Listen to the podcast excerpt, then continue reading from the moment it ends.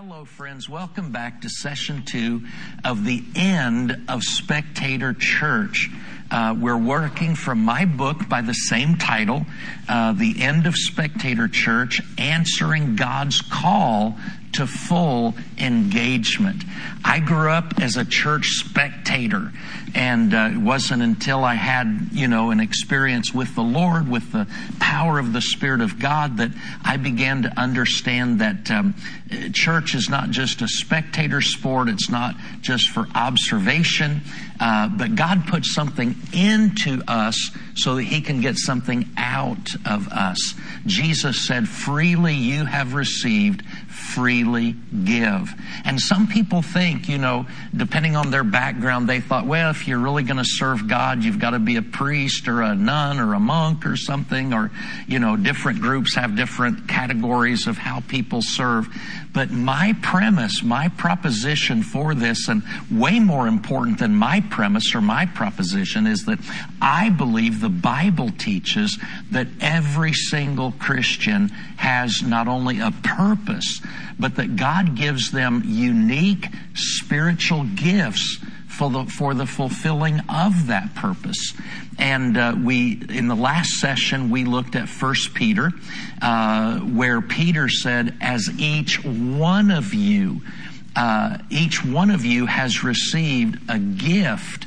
out of God's great variety of his spiritual gifts.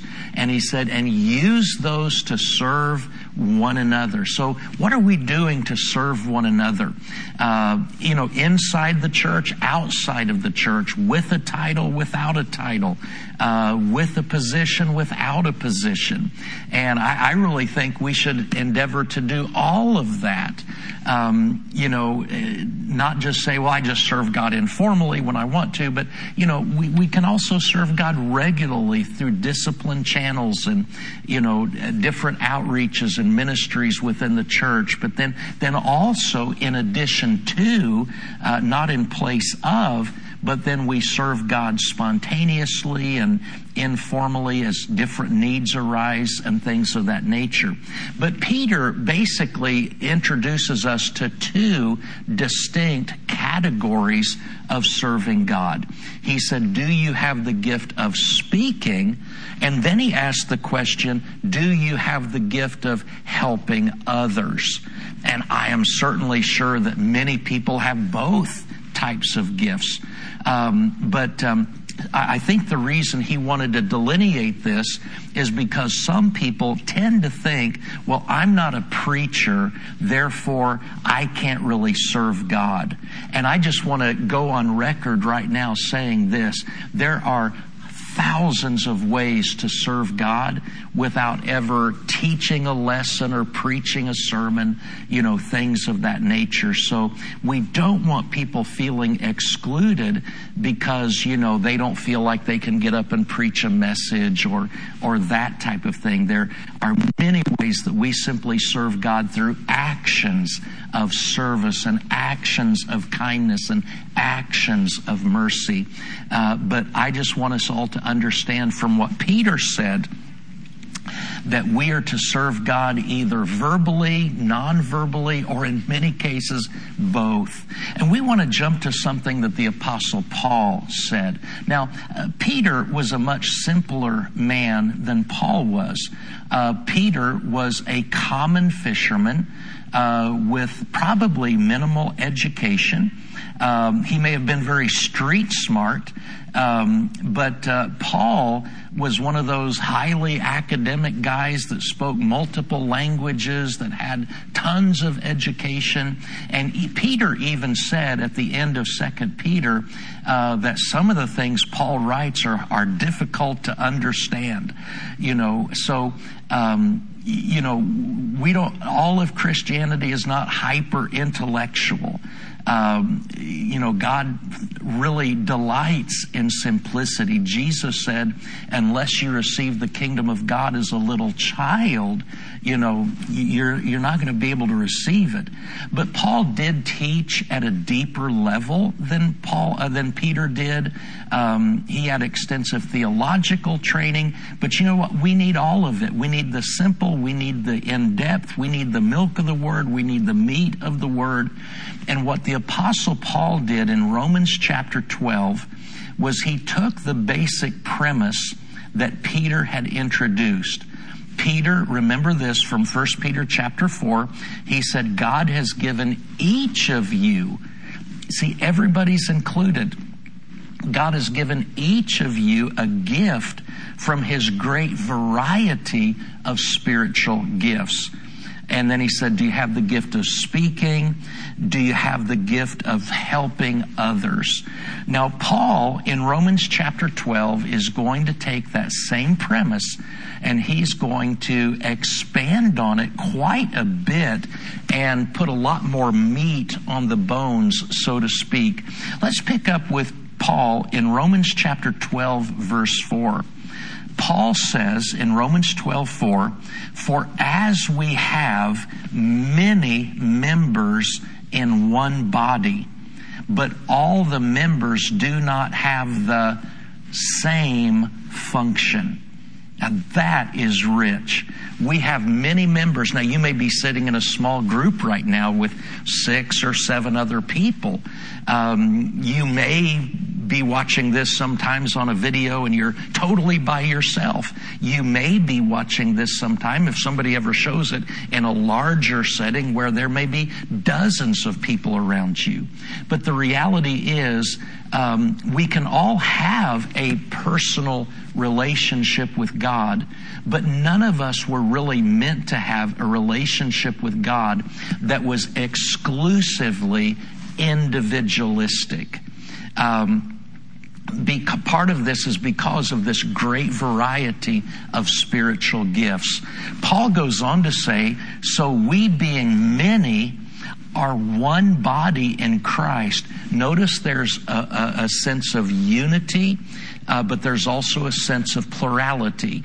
We're all individuals, but we're all supposed to be connected to one another in the body of Christ. We being many are one body in Christ and individually, you know, there's the individual element, but we're not individually to be isolated. We're individually members of one another. So, if we're going to live a, a life that is biblically prescribed and spirit led, uh, we are not going to be hyper isolationistic, hyper individualistic. We, we are individuals, but we're individually members of one another. And then he says, having then gifts differing. So he picks up on the same theme that Peter did. Peter talked about God's great variety of spiritual gifts. Paul says, having then gifts differing according to the grace that is given to us, let us use them. So I, I, just think the Bible, both between the Apostle Peter and the Apostle Paul, they make it so clear that everybody has a gift, but we don't all have the same gift. I mean, if you just take, take this concept and apply it in the natural world, you know, let's not even think about the church for a minute. Let's just think about the natural world. What if every worker in the United States workforce was a plumber?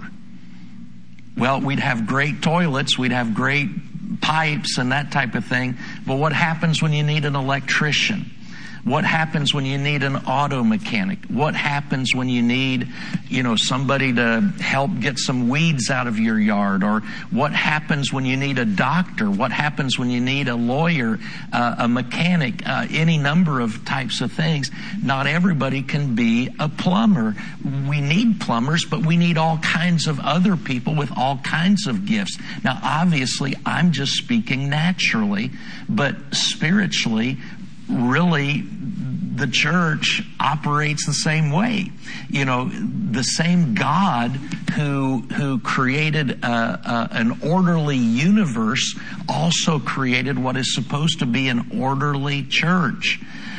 And so let's look at that first part again, Romans chapter 12 verse 4. So we as we have many members in one body, but all the members do not have the same function. That's pretty important there.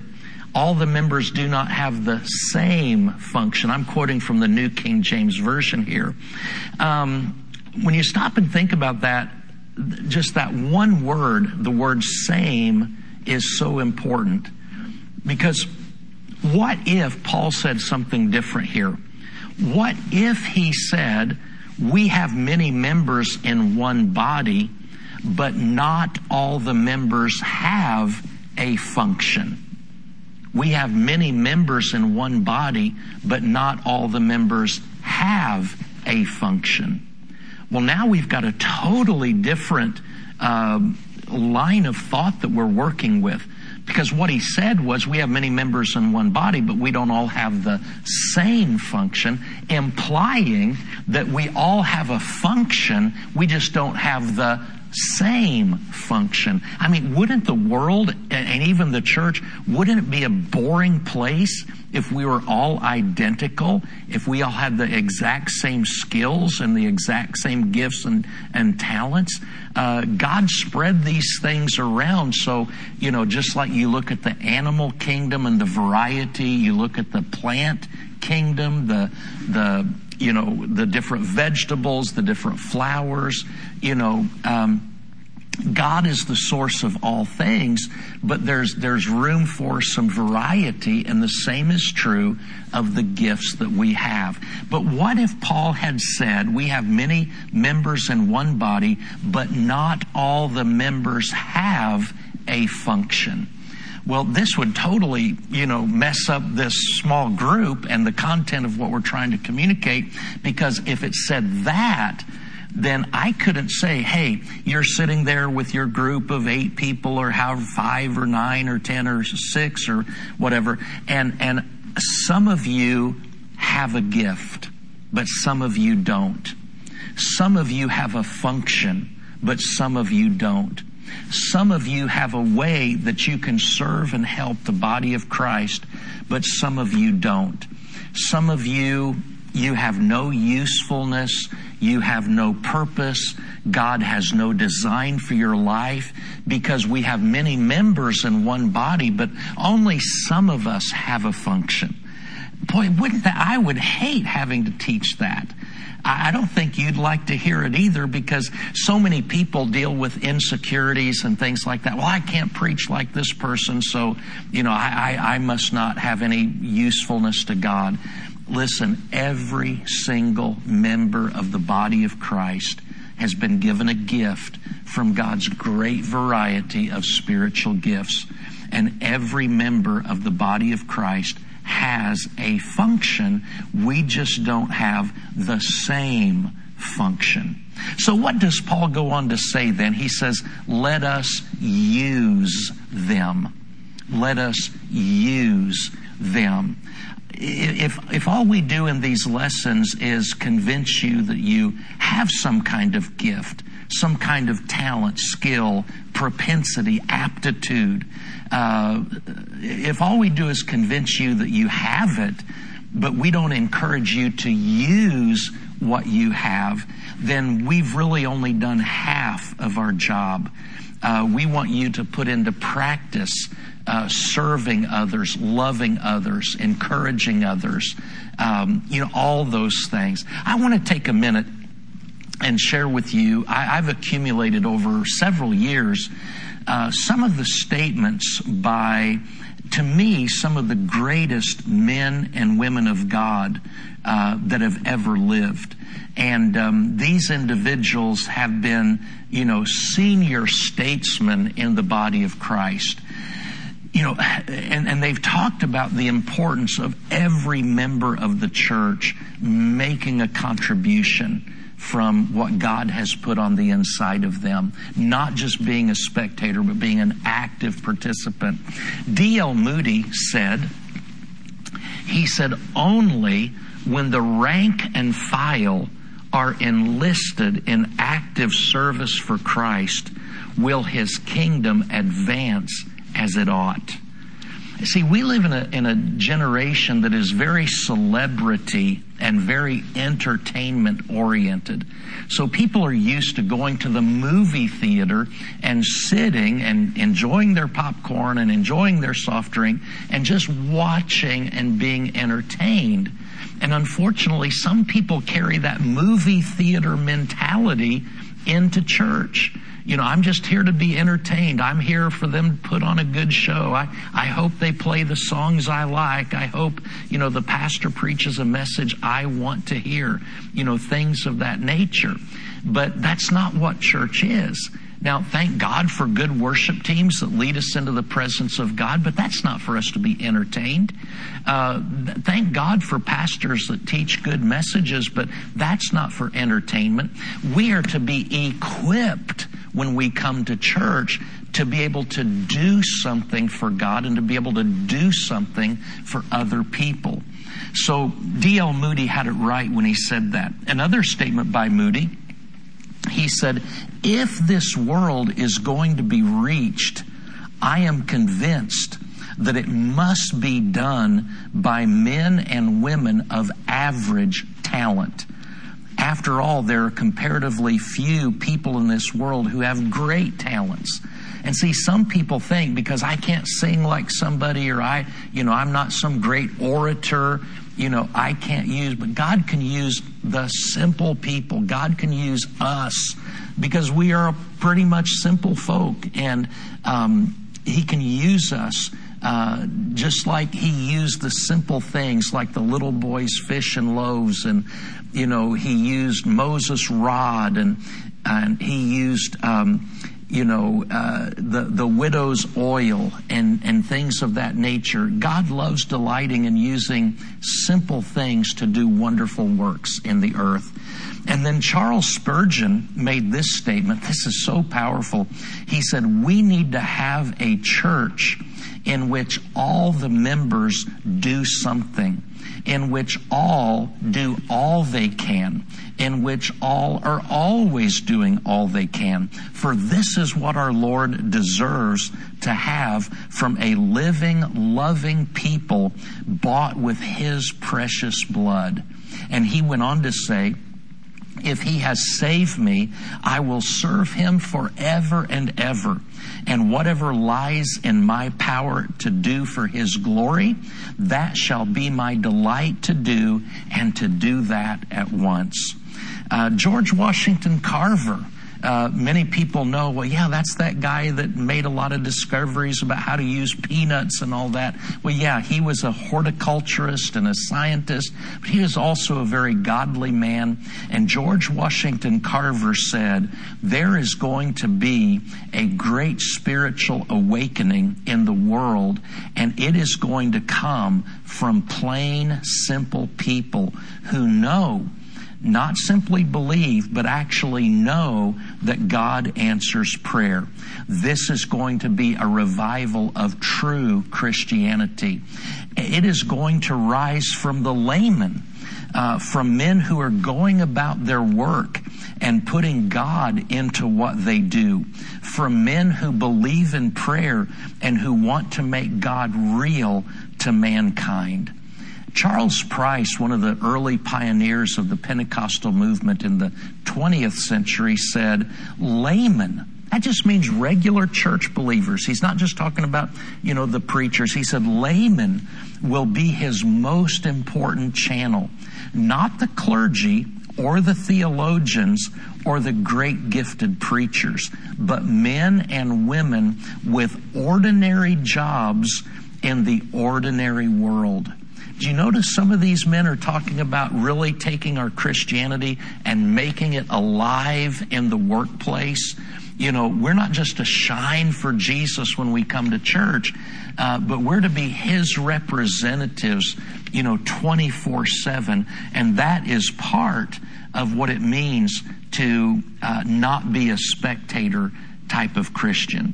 Uh, Mordecai Ham, he's the guy that led Billy Graham to Jesus. Um, he said, God gave me a revelation of the last days. It is the layman that will reach the world. And A.W. Tozer said, It is a rare church whose members all put their shoulder to the wheel.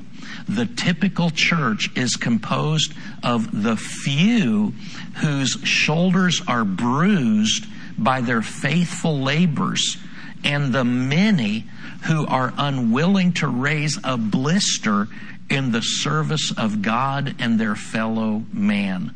You may not be able to preach like somebody or sing like somebody, but we can all love, encourage, give, uh, just you know, make ourselves available, make people feel welcome, uh, demonstrate the love of God through word and action.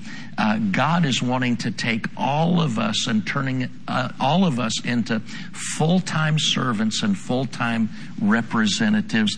And that doesn't mean we leave our secular uh, places of employment and so on. It means we shine right where we are, we bloom right where we're planted. Um, and then one final uh, thing that we want to do before we close out is we want to look at what Paul said uh, when he said, uh, as we identify these different functions that we have, he said in verse 6 of Romans chapter 12, again, New Living here, if God has given you the ability to prophesy, speak out with as much faith as God has given you. And then he says in verse 7, he talks about teaching. If you are a teacher, teach well. And then in verse 8, he says, if your gift is to encourage others, be encouraging. Some translations use the word exhortation there. Um, the modern translations say encouragement. And then verse 7 also says, if your gift is serving others, serve them well. And, and other translations translate that word serving ministry. But the problem is that in our day and age, we think of ministry as preaching. But really, biblically, uh, preaching could be a form of serving, but so could so many other things that have nothing to do with preaching or teaching from the pulpit. Uh, serving, we need to move some chairs, we need to paint some walls, uh, we need to take some food over to somebody who's needing some food taken to them. Much of serving is completely uh, disconnected from preaching and teaching. And then he said, giving if your gift is giving, give generously. In verse 8, and also he said leading, if God has given you leadership ability, take the responsibility seriously. And then he says mercy. If God has, if you have a gift for showing kindness to others, do it gladly. So Paul has listed seven items here uh, let's just go over them. He talked about prophecy. He talked about teaching. He talked about exhortation or encouragement. He talked about ministry or serving. He talked about giving. He talked about leading. And he talked about mercy. And I think it's really important here to remember what Peter said. See, Peter just gave us two categories. He said, Do you have the gift of speaking? And do you have the gift of serving? So, verbal, nonverbal, different ways that people serve God. Paul basically, without saying two categories, he actually gives us seven here, but really most of these will fit in one or two of those, and actually a couple of them have a little bit of overlap.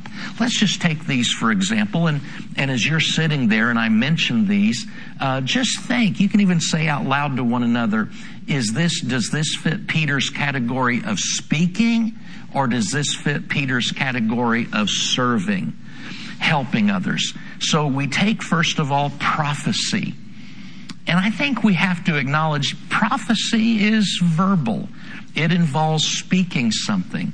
Um, uh, Paul in 1 Corinthians chapter 14 says that when we prophesy, we are speaking unto people for three basic reasons. Edification, to build them up, exhortation, which means to call them near to God, and comfort, you know, which means to release the peace of God, the comfort of God into their life.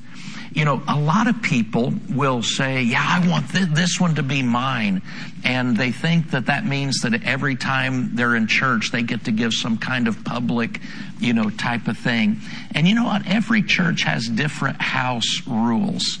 Um, uh, you know, I, have been in churches where some people, it's kind of a free for all, and even people from the outside come in. Nobody's ever known this person, seen this person, has any idea who they are, and they just want to show up at church and, you know, drop the bomb. I have a friend who calls them drive by prophets, and they don't have any accountability. You know, the Bible says, that when it comes to public ministry, to know those who labor among you.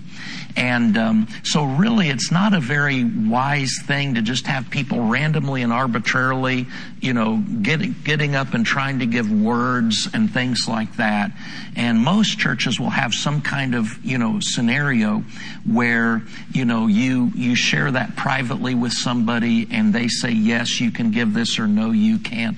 I, am not. I, every church has some different expectations and understandings and house rules. But prophecy was not meant just to be a carte blanche that anybody can take over a service anytime they want.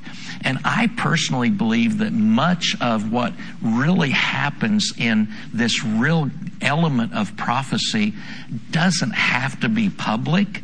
It doesn't have to be religious sounding. It doesn't have to involve, yea, thus saith the Lord, my little children I say unto thee, and King James English and a different tone of voice. You know, I think probably in many churches, there's a lot of people that just, they just feel led to share a loving, encouraging word with somebody uh, that builds them up, encourages them, and it can be really simple, but they're just inspired by the Spirit to speak a word of encouragement to somebody, and they don't have to dress it all up religiously and, you know, say, God told me to tell you, you know, things like that. So, um, we're kind of out of time for this session, but when we come back, we're going to look at the rest of these and talk about how God wants to use us in different ways at different times and that we'll have different uh, inclinations based on a grace that God has put in our heart from which we serve one another. God bless you. We'll see you next time. Such an honor to sit under Reverend Tony Cooke's ministry. Such an excellent teacher. And I know that we all receive such great revelation from his teaching. And so I also want to encourage you as wonderful as his teaching is, as much as we get out of it. Again, for those of you who are watching online, we want to invite you to come because there's something really special that happens in the group and there's amazing connection. So before we break into our small groups, we do want to say goodnight to our online audience and we want you to know that the discussion questions are available online for you. You can go to our Heart of the Bay org website and click on the small group rotating header and you'll find them there. And so thank you so much for joining us. We hope to see you Sunday morning at 10 a.m. Pastors Mark and Brenda will be in the house. God bless you and good night.